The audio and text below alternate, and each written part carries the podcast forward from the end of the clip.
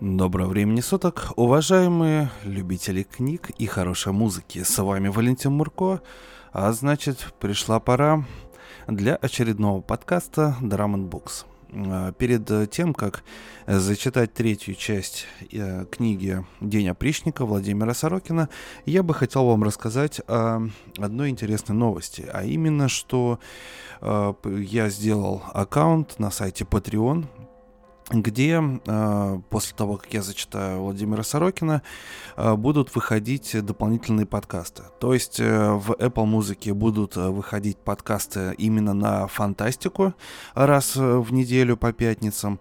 Соответственно, раз в неделю на Патреоне будут выходить подкасты не на фантастику, а именно что проза, рассказы такие более реалистичные, какие-то интересные зачитки, может быть, э, еще каких-то разных книг. Э, в общем, там будут разные форматы. Соответственно, фантастику я оставлю для тех, кто меня слушает на подкастерных платформах. Подписки на Patreon, э, соответственно, будут вам давать доступ к дополнительному контенту. Я там поставил, в принципе, невысокие Цены для подписки там 3 доллара в месяц, 6 или 5 и 10. Соответственно, куча всяких плюшек. Обязательно переходите по ссылкам, посмотрите, э, что вам подходит. Если понравится, обязательно подписывайтесь. Контент там э, будет эксклюзивный, больше он нигде выходить не будет. Соответственно, я думаю, что это довольно-таки честная сделка. Я делаю больше контента. Вы, э, скажем так, небольшой, небольшой денежкой Э, подогреваете мой внутренний интерес э, к продолжению дела и, соответственно, слушайте больше разных подкастов. Ну что же, это была превьюшечка, а теперь переходим к третьей части книги «День опричника» Владимир Сорокин и возвращаемся к нашему опричнику э, Комяге, который скажем так, провел сеанс совместной терапии с другими опричниками по погружению в загадочные аквариумы, и теперь ему предстоит дальше работать, потому что день очень-очень длинный и солнце высоко. Гляжу на часы, всего 43 минуты отгорынил я, а внутри чувство такое, словно целую жизнь прожил. И дала мне эта жизнь силы новые на супротивников, да на крамольников. Много вопросов у меня по рыбкам. Ежели они нам, опричникам, так полезны, отчего не узаконить их хотя бы для нас? Исключительно. Батя уж не раз государю наши домыслы на этот счет подносил, но тот не преклонен. Закон един для всех. Выходим из бани бодрые и как будто помолодевшие. Каждый сует коляхи татуированному по полтиннику. Кланяется коляха довольный. На улице морозно, но солнце уж за облаки скрылось закатилось. Пора к делам возвращаться. У меня теперь звездопад. Дело это нужное, государственное. Сажусь в свой мерин, выруливаю на шаболовку, звоню. Все ли готово? Вроде все. Лезу за сигаретами. После рыбок всегда накуривать тянет. А сигареты-то кончились. Торможу возле народного ларька. Торговец красномордый, как петрушка из балагана высовывается. «Чего изволите, господин опричник?» «Изволю сигарет». «Имеется родина с фильтром и родина без такового». «С фильтром. Три пачки». «Пожалуйста, курите на здоровье». Видать, парень с юмором. Доставая бумажник, разглядываю витрину. Стандартный набор продуктового ларька. Сигареты «Родина» и папиросы «Россия», водка ржаная и пшеничная, хлеб черный и белый, конфеты «Мишка косолапый» и «Мишка на севере», повидло яблочное и сливовое, масло коровье и постное, мясо с костями и без, молоко цельное и топленое, яйцо куриное и перепелиное, колбаса вареная и копченая, компот вишневый и грушовый и, наконец, сыр российский. Хороша была идея отца государева, у покойного Николая Платоновича, по ликвидации всех иноземных супермаркетов и замены их на русские ларьки, и чтобы в каждом ларьке по две вещи для выбора народного. Мудро это и глубоко. Ибо народ наш, богоносец, выбирать из двух должен, а не из трех и не из тридцати трех. Выбирая из двух, народ покой душевный обретает, уверенностью в завтрашнем дне напитывается, лишней суеты беспокойной избегает, а следовательно удовлетворяется. А с таким народом, удовлетворенным, великие дела сотворить можно. Все хорошо в ларьке, токмо одного понять не в силах голова моя. Отчего всех продуктов по паре, как твари на новом ковчеге, а сыр один, российский? Логика моя здесь бессильна. Ну, да не нашего ума это дело, а государева. Государю из Кремля народ виднее, обозримей. Это мы тут ползаем, как воша, суетимся, верных путей не веда. А государь все видит, все слышит и тает, кому и что надобно. Закуриваю. И сразу ко мне латошник подваливает, с бородкой аккуратный, в кафтане аккуратном, с аккуратными манерами. Лоток у него нагрудный, книжный, ясное дело.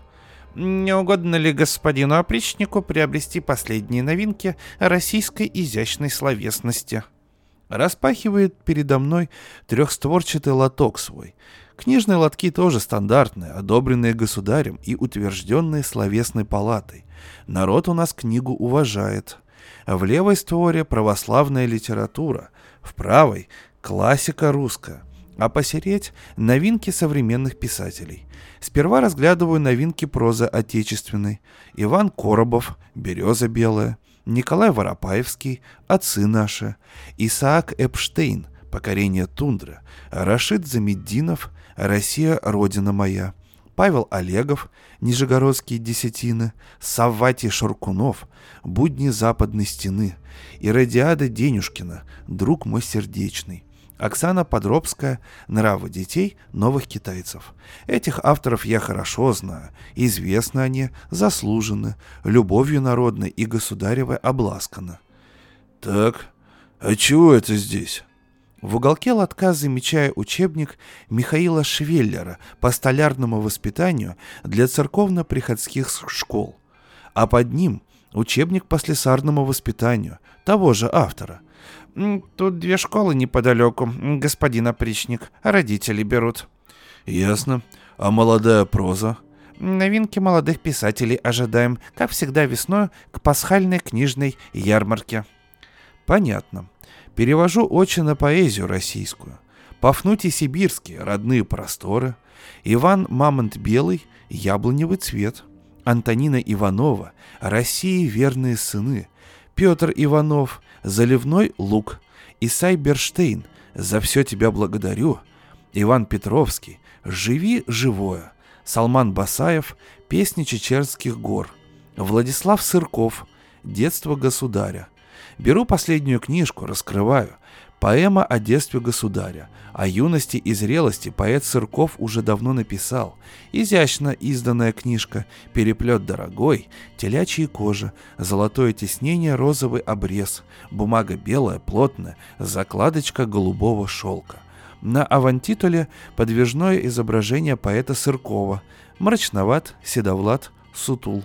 Стоит на берегу морском, на горизонт глядит, а у ног его а камень волны морские бьются и бьются, бьются и бьются. На филина чем-то похож. Видать, сильно в себя погруженный. «Крайне духоподъемная поэма, господин опричник», — аккуратным голосом говорит латошник. «Такой выпуклый образ государя, такой живой язык. Читаю. Как ты бегал подвижный веселый, как тревожил леса и поля, как ходил на Рублевке ты в школу, как шептал о родная земля, как стремился быть честным и стойким, как учился свободе у птиц, как в ответах был быстрым и бойким, как ты закосы дергал девиц, как спортивным ты рос и упрямым, как хотел побыстрее все узнать, как любил свою тихую маму, как отца выходил провожать, как с борзыми носился по лугу, как гербарий впервые собрал, как зимой слушал белую вьюгу, как весною взял яхты штурвал. Как готовил ты змеев воздушных, как учился водить вертолет, как скакал на абреке послушном, как с отцом поднимал самолет, как китайский язык ты освоил, как писал иероглиф Годзя, как ты мир по утрам беспокоил, как нырял, не жалея себя, как Россия в тебе отозвалась, как проснулась родная страна, как природа с тобой постаралась, как пришли вдруг твои времена. Ну что ж, неплохо. Излишне эмоционально, как и всегда у Сыркова, но зато действительно выпукло. Прав, латошник, надо купить книжонку. Сам сперва прочту, потом по Сохе подарю, чтобы он эту поэму за место припохабнейших заветных сказок почитывал. А вось опомнится дубина. «Почем?» Спрашиваю. «Для всех три целковых, но для господина опричника два с полтиною». Недешево, но на государевой истории грешно экономить. Протягиваю деньги. Латошник принимает с поклоном. Сунув книгу в карман, сажусь в мерен и даю по газам. Звезды гасить, не мед водой разводить. Любит батя наш говаривать. И то верно, важно это дело государственное, но сноровки требует, подхода особого. Умное дело, одним словом. И в умных исполнителях нуждается. Каждый раз что-то изобретать, придумывать надобно. Это вам не земские усадьбы жечь. Стало быть, опять в центр еду. Снова по Якиманке переполненной. Снова по красной полосе. Въезжаю на каменный мост. Солнце из-за туч зимних выглянуло, Кремль осветило. И просиял он. Славно, что уж 12 лет, как он белокаменным стал. И вместо бесовских пентаклей на башнях Кремля Московского сияют золотом державные орлы двуглавые. Чуден Кремль при ясной погоде — Сияние исходит от него. Слепит глаза дворец власти российской так, что дух захватывает. Рафинадом белеют стены и башни кремлевские, сусальным золотом горят купола, стрелой возносится в небо колокольня Иоанна Лествичника. Строгими стражниками обстоят ели голубые, свободно и гордо реет флаг России – Здесь за стенами белокаменными, ослепительными, зубчатыми, сердце земли русской, престол государства нашего, средостение и средоточие всей России-матушки, за рафинат Кремля, за державных орлов, за флаг, за мощи правителей российских, в соборе Архангельском упокоенное, за меч Рюрика, за шапку Мономаха, за царь-пушку, за царь-колокол, за брусчатку площади Красной, за Успенский собор, за башни Кремлевские не жалко и жизнь свою положить, а за государя нашего и другую жизнь не жалко. Слезы навернулись. Сворачиваю на воздвиженку. Теребит меня мобила тремя ударами кнута. Тысячник из отряда «Добрый молодцы» докладывает, что все готово у них к гашению. Но хочет детали уточнить, утрясти, обмозговать, обкумекать. Не уверен, ясное дело. Так на то я к тебе и еду, садовая голова. Этим отрядом молодой граф Ухов из внутреннего круга верховодит, а подчиняются они лично государю. Полное название их – Союз российских добрых молодцев во имя добра. Ребята они молодые, горячие, правильные, но присмотра требуют. Потому как с руководством у них с самого начала что-то не заладилось. Не везет на мозговитых, хоть зарежься. Каждый год государь тысячника их меняет, а толку по-прежнему мало. Мистика. Мы в опричнине этих архаровцев добромольцами кличем. Не все у них ладится, ох, не все. Ну да ничего, поможем. Поделимся опытом, не впервой. Подкатываю к их управе, богато отделанной. Мозгов у них мало, а вот денег хоть жопой ешь. Вдруг красный звонок на мобилу. Дело важное. Батя. Комяга, где ты? У добромольцев, батя. Бросай их к лешему, дуй в Оренбург. Там наши с таможенниками сцепились. Так это ж левого крыла забота, батя. Я ж в этом деле бывший. Чапыш мать хоронит. Серый с воском в Кремле, у графа Савельева на Толковище. А самося дурак въехал в кого-то из стрелецкого приказа на Остоженке. Вот те раз. Обалдахай. В командировке в Амстердаме. Давай, комяга, дуй, пока нас не обули. Ты же работал на таможне, знаешь их кухню. Там кусок тысяч на сто, серьезная тяга. Сорвется, не простим себе. Таможенники и так обнаглели за последний месяц. Разберись. Слово и дело, батя. Да, Оренбург. Это значит дорога. А с дорогой не шутят, за нее биться надобно до крови. Звоню добромольцам, даю отбой до вечера. Навой приеду. Выруливаю на бульвары, потом снова через мост каменный в подземную Калужскую 2. Широка она, гладко. Выжимаю 260 верст в час. И через 18 минут подкатываю к Внуковскому аэропорту. Ставлю свой мерин на государственную стоянку, прохожу в зал. Встречает меня девица в синей форме аэрофлота с аксельбантами, с шитьем серебряным, в ботфортах и перчатках белой кожи. Приглашает в коридор безопасности. Прикладываю правую руку к квадрату стеклянному. Повисает в воздухе смолой сосновой ароматизированным. Вся моя жизнь. Год рождения, звание, место жительства, гражданское состояние, реестр, привычки, телесно-душевные особенности, родинки, болезни, психосома, ядро характера, предпочтения, ущерб, размеры членов и органов. Зрит девица на душевность да телесность мою, различает, сравнивает. Прозрачность во всем, как говорит наш государь. И слава богу, мы у себя на родине, чего стесняться? «Куда изволите лететь, господин опричник?» — спрашивает служащая. «Оренбург. Первый класс». «Ваш самолет вылетает через 21 минуту. Стоимость билета 12 рублей. Время в полете 50 минут. Как предпочитаете заплатить?» «Наличными». «Мы теперь всегда и везде платим только настоящей монетой». «Какими?» «Второй чеканки». «Прекрасно. Она оформляет билет, меся воздух руками в светящихся перчатках. Я протягиваю деньги, золотую десятку с благородным профилем государя и два целковых. Они исчезают в матовой стене. «Прошу вас». С полупоклоном она приглашает меня пройти в палату ожидания для пассажиров первого класса. Прохожу. Тут же человек в папахе белой и белой казачьей форме с нижайшим поклоном принимает верхнюю одежду – Отдаю ему черный кафтан с шапкой. В просторной палате для первого класса народу немного. Две семьи богато разодетых казахов, четверо тихих европейцев, старик-китаец с мальчиком, столбовой с тремя слугами, какая-то одинокая дама и двое громкоголосых, пьяноватых купчин. И все, за исключением дамы и китайцев, что-то едят. Трактир здесь хороший, знаю, ел не раз. А после стерлядок золотых всегда закусить охота. Присаживаюсь к столу. Тут же возникает прозрачный половой, словно сошедший с гоголевских страниц бессмертных, пухлощекий, красногубый, завитой, улыбчивый. «Чего изволитесь?»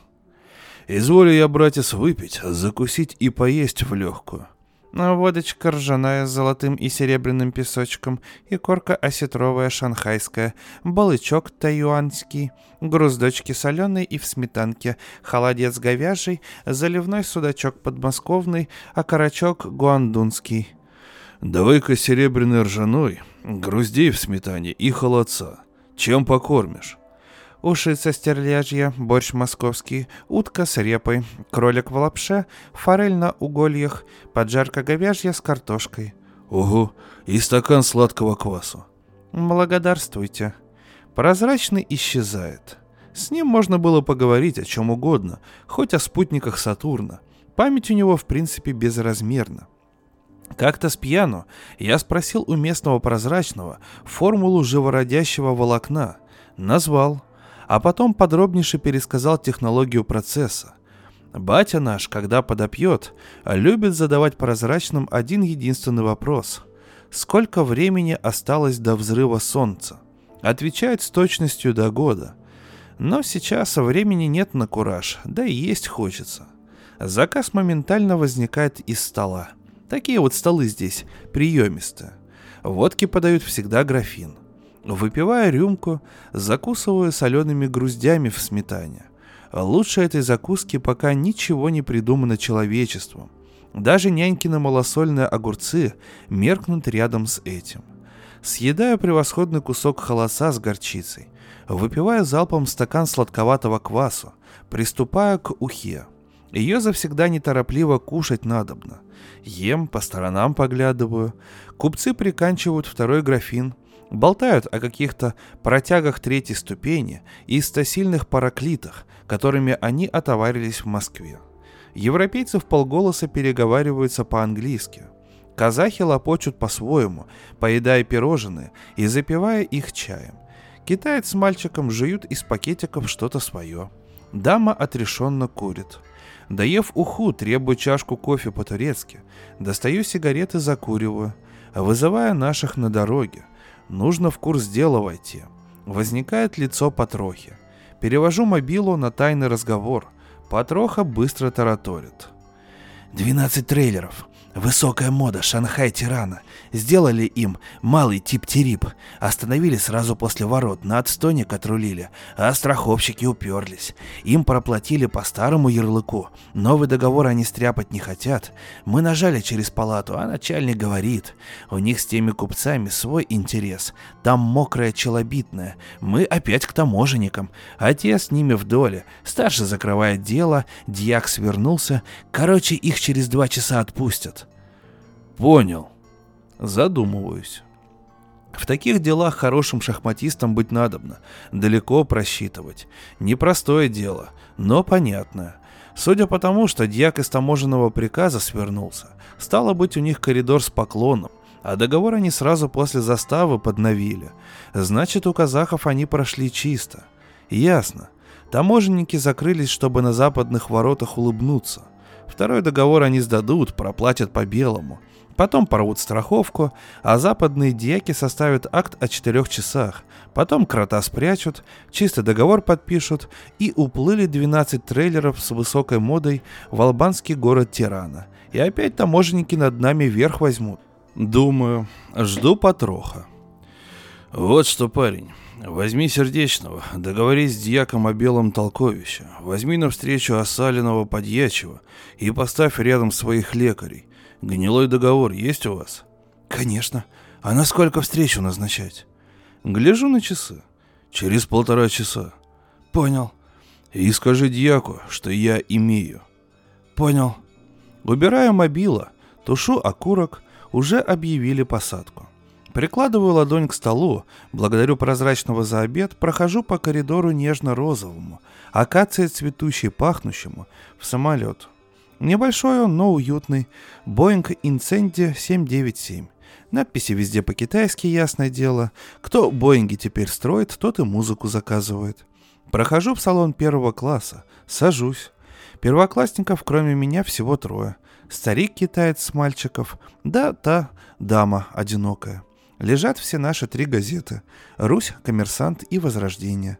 Новости я все знаю, а читать с бумаги охоты нет. Самолет взлетает. Заказываю себе чай, заказываю кино старое, полосатый рейс. Я надела, когда лечу, всегда старое веселое кино смотрю, привычка такая. Хорошее кинцо, веселое, хоть и советское.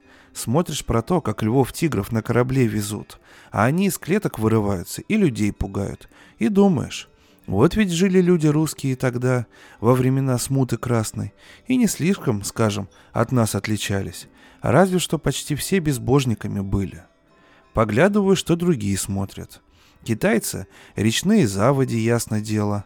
А дама — о, любопытно. Великая русская стена. Никогда бы не сказал по виду этой дамы, что любит она такое кино. Великая русская стена. Лет десять тому назад это снято великим нашим Федором Лысым по прозвищу Федя съел медведя. Важнейшее кино в истории возрожденной России про заговор посольского приказа и Думы, про закладку западной стены, про государеву борьбу, про первых опричных, про героических Валуя и Зверога, погибших тогда на даче министра-предателя. Само дело вошло в историю российскую под названием «Распилить и продать». А сколько шума вызвало это фильма – Сколько споров, сколько вопросов и ответов, сколько машин и морд побили из-за нее. Актер, сыгравший государя, ушел после этого в монастырь. Давненько, давненько сию фильму не пересматривал, но наизусть помню, потому как для нас, опричных, это как бы вроде учебного пособия. Вижу на пузыре голубом лица министра иностранных дел и пособника его, председателя Думы, Составляют они на даче министра страшный договор о разделе России. Но власть мы возьмем. Нас Россия что делать, Сергей Иванович? Распилить и продать. Кому? Восток японцам, Сибирь китайцам, Краснодарский край хохлам, Алтай казахам, Псковскую область эстонцам, Новгородскую белорусам, а уж середку себе оставим. Все готово, Борис Петрович. Людишки-то уж не только подобраны, но и расставлены. Пауза многозначительная, свеча горит. Завтра. Но... Что-то боязно, Сергей Иванович. Не бойся, не бойся. Вместе со мной Москвой ворочать будешь, а? Москвой. Вдумайся, родной. Вся Москва у нас вот здесь будет. Ну, подпишешь? И сразу же крупным планом глаза председателя Думы. Забегали они сперва пугливо, затравленно, как у волчары загнанного, а потом вдруг в них злость пробудилась, в ярость неистовую перерастая, и тут же музыка грозная надвинулась, тень пролегла косая, тревожная, занавеска от ветра ночного качнулась, свечу задула, собака залаяла и в темноте сжимаются кулаки у председателя. Сперва от страха дрожа, а после от злобы и ненависти к государству российскому. Председатель. Все подпишу. Хороший постановщик Федя Лысый. Недаром сразу после фильма этой государь его главой киношной палаты поставил. Но эта дама, по виду она из столбовых, а для столбовых эта фильма как нож барану. Смотрит дама в пузырь с фильмой, словно и не видит ничего, словно сквозь пузырь глядит. Лицо холодное, безучастное, не очень красивое, но породистое. Видно, что не в приюте на Вослободском росла. Не выдерживаю. «Сударыня, вам нравится эта фильма?» Поворачивает ко мне холеное лицо свое. «Чрезвычайно, господин опричник». Ни один мускул лица не дрогнет. Спокойно, как змея. Вы спрашиваете по долгу службы? Отнюдь. Просто в этой фильме много крови. Вы полагаете, что русские женщины боятся крови? Женщины вообще боятся крови. А русские? Господин опричник, благодаря вам русские женщины давно привыкли к крови. К малой и к большой. Во как. Голыми руками ее не возьмешь. Возможно. Но, мне кажется, есть кино более приятное для женского глаза – а в этой фильме много страданий. У всех свои предпочтения, господин опричник. Вспомните романс «Мне все равно, страдать или наслаждаться». Как-то она чересчур высокопарна. Извините, но я спросил просто так. А я вам просто так и отвечаю. Она отворачивается, снова вперивается в пузырь холодным взором. Заинтриговала. Снимаю ее на мобилу, даю сигнал, чтобы наша служба безопасности пробила даму сию. Ответ приходит мгновенно. Анастасия Петровна Штейн-Соцкая, дочь думского дьяка Соцкого. Мать честная. Это тот самый дьяк, что составлял с председателем Думы зловредный план распилить и продать. Меня в те годы боевые еще в опричнине не было. Я тихо работал на таможне с антиквариатом, да ценными металлами – Понимаю, понимаю, почему она так смотрит фильму сию.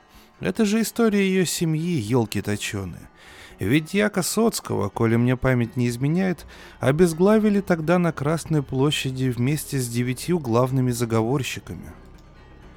В моем пузыре тигры в клетках, советские поварихи, а я их в упор не вижу. Здесь рядом жертва государства российского сидит. Как же с ней-то обошлись? Фамилию даже не сменила. Взяла двойную.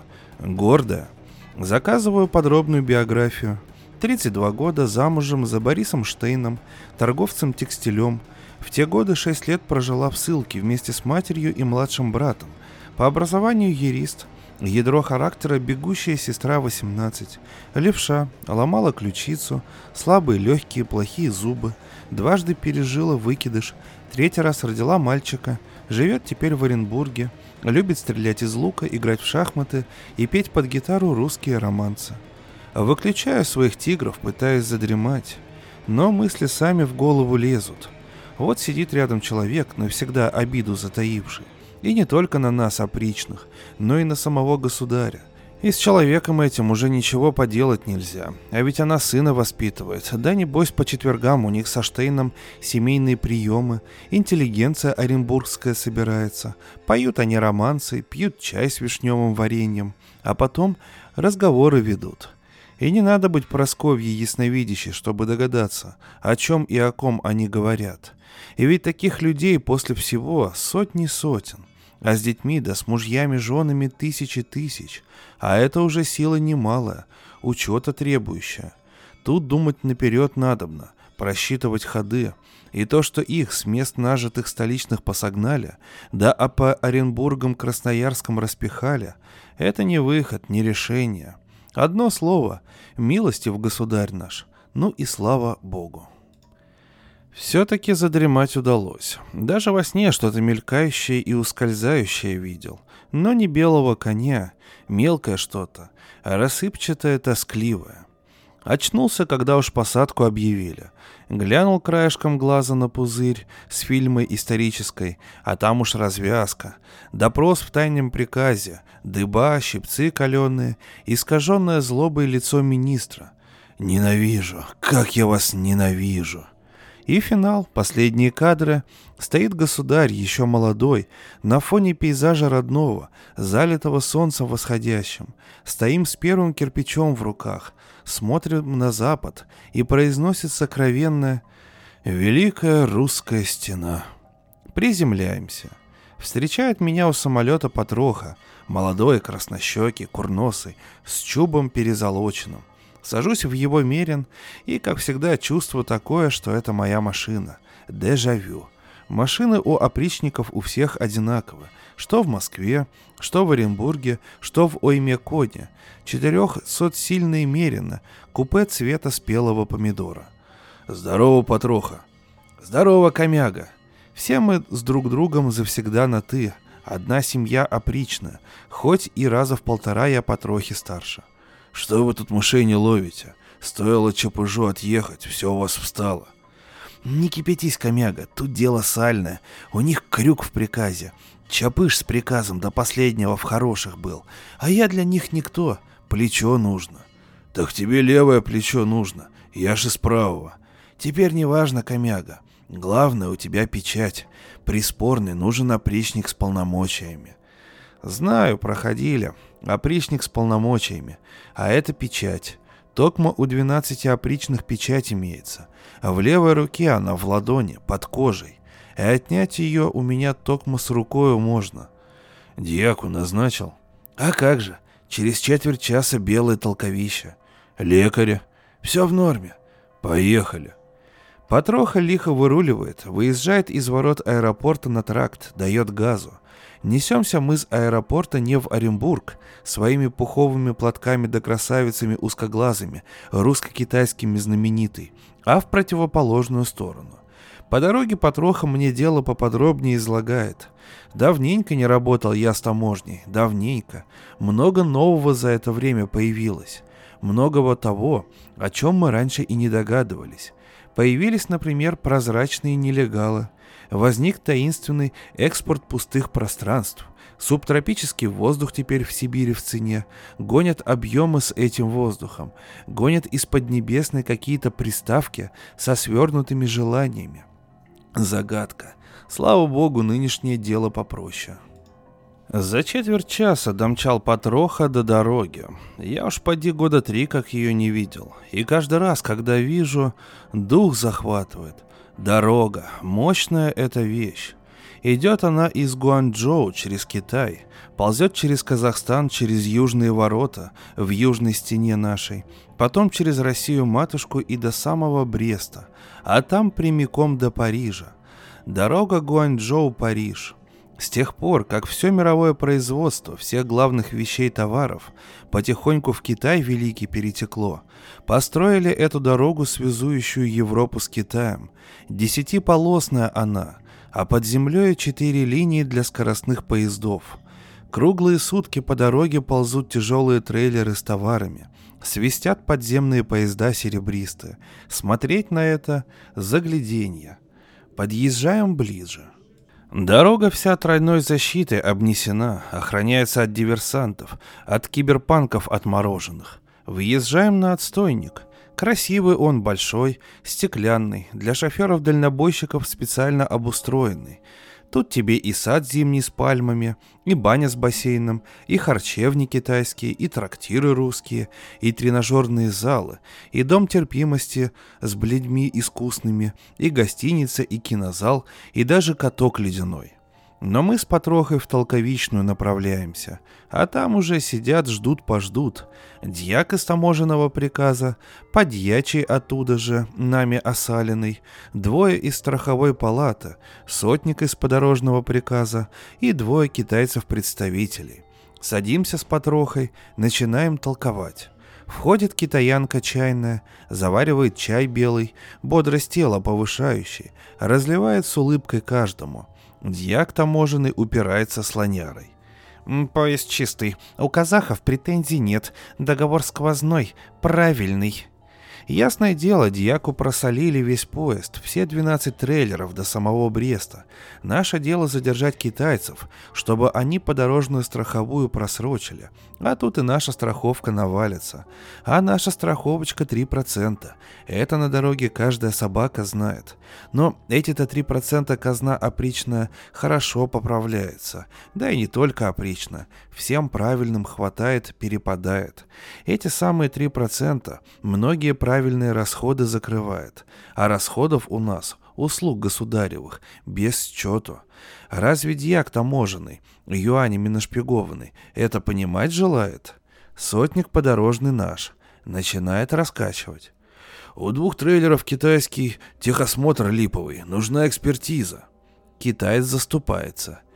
Техосмотр правильный. Вот заключение. Возникают в воздухе светящиеся иероглифы подтверждения. Я китайский разговорный освоил, ясное дело. Как теперь без него? Но с иероглифами болото. Патроха зато сноровист в китайском выкупал заключение о замене второй турбины, высвечивает его хаврошечкой. Где сертификат качества? Адрес производства, номер партии. Шаньтоу, завод, Красное богатство, 380-675-4069.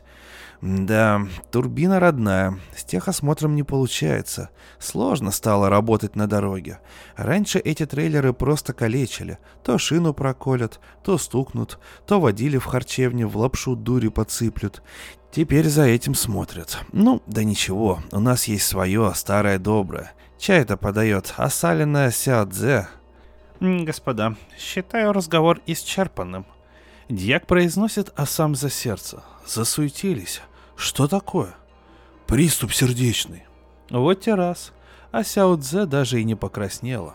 Кланяется, уносит свой чайный столик. Лекаря возникают, уносят дьяка. Стонет бледный. Мы успокаиваем. Поправляйтесь, Савелий Тихонович. Конечно, поправится. А как же? Китайцы встают, дело кончено. А нет. Теперь наш черед. Последний вопрос к осаленному подьячему. Кстати, господин подьячий, а подорожное это, похоже, задним числом подписано. Что вы говорите? Не может быть. Ну-ка, ну-ка. Таращит подьячий бельмы на подорожную. Наводит хаврошечку на документ. Точно, синяя метка смазана. Ах, разбойники, обвели вокруг пальца доверчивого Савелия Тихоновича, обмешурили, объегорили. Дзуйсин. Вот как теперь дело-то оборачивается. Забормотал китаец. Не может быть. Подорожное заверено обеими погрануправами. Ежели представитель российской таможни заметил несоответствие, требуется двусторонняя экспертиза. При спорной ситуации нашу сторону в этом случае представляю я, опричник с полномочиями. Китайцы в панике. Времени на это уйма уйдет. Страховка китайская истечет. А новую подорожную составить — это вам не пирог с визигой состряпать. Тут и санинспекция требуется, и техосмотр, и опять-таки пограничный досмотр, и виза антимонопольной палаты. Ну и все к одному. Страхуйтесь, господа. Китайцы вой, угроза. Кому, кому ты грозишь, шабе? Жалуйся кому угодно. Сотник из подорожного приказа китайцев сопливит. Российская страховка – наилучшая защита от киберпанков. Китайцы скрежещут. Где печать? Так какого рожна я, спрашивается, летел сюда? Вот печать. Левая ладонь моя ложится на квадрат матового стекла, оставляя на нем малую государственную печать. И нет больше вопросов. Перемигиваемся с потрохой. Три процента наше. Выкатываются китайцы с мордами перекошенными, уходит подьячий, свое сальное дело сделавший, выходят и все остальные. Остаемся токмо мы с Потрохой. «Спасибо, Комяга!» Сжимает мне запястье Потроха. «Слово и дело, Потроха!» Допиваем чай, выходим на воздух. Здесь у них похолоднее, чем в Москве. С таможенниками у нас опричных старая война, и конца ей не видно – а все потому, что таможенные под братом государевым, Александром Николаевичем ходят. И будут еще долго ходить. А Александр, Свет Николаевич, нашего батю на дух не переваривает. Что-то там у них было такое, что сам государь помирить их не в силах. И ничего не попишешь. Была война, есть и будет. Отдохнуть бы надо. Потроха чешет свой чуб перепозолоченный, сдвигает шапку соболиную на затылок. Поехали в баньку. Там массажист ухватистый. Есть две гудяночки. Достает мобила, показывает. В воздухе возникают две очаровательные китаянки. Одна голая едет на буйволе, другая голая стоит под струящимся водопадом. А? Не пожалеешь. Лучше ваших московских. Девственница вечная. Смотрю на часы. 15.00. Нет, Патроха, мне сегодня еще в Тобол лететь, а потом в Москве звезду гасить. Ну, как знаешь. Тогда в аэропорт? Туда. Пока он меня везет, смотрю расписание рейсов, выбираю. Попадаю в часовой перерыв, но задерживаю вылетающий самолет. Подождут ядрен корень. Прощаемся с Потрохой, сажусь в самолет Оренбург-Тобол, связываюсь со службой безопасности Просковья, предупреждаю, чтобы встречали. Вставляю наушники, заказываю шахерезаду римского Корсакова и засыпаю. Ну что ж, дорогие друзья, здесь я также сделаю перерыв. И уже в следующем выпуске вернемся к зачитыванию этой замечательной книжки. С вами был Валентин Мурко. А, стоп. А, да, дорогие друзья, а, в описании к подкасту и в описании теперь а, везде, где только можно, также есть ссылочка на Patreon, где будут выходить, как я вот говорил в начале, еще одни подкасты. Соответственно, здесь, после того, как я закончу читать День опричника, здесь официально бесплатно будет выходить фантастика, а отвлеченные подкасты, также музыкальные подкасты, где я буду именно рассказывать про какую-то интересную музыку, будут выходить на Патреоне. Там есть несколько видов подписок. Пожалуйста, заходите по ссылке, подписывайтесь.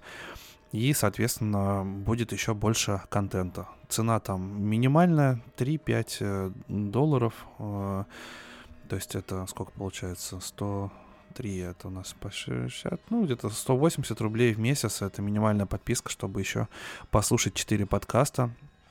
Uh, точнее 2. Uh, 5 это 300, 350-360 рублей в месяц, опять же, это чтобы послушать uh, кучу подкастов, в том числе и музыкальные, все это будет выкладываться каждую неделю, новые выпуски, так что обязательно подписывайтесь, ребята, поддерживайте денежка, и я вам скажу огромное спасибо, ну и с удовольствием буду еще-еще записываться. Ну, а теперь э, я с вами попрощаюсь до следующей недели. Валентин Мурко, подкасты Drum Books. Обязательно услышимся, дорогие друзья.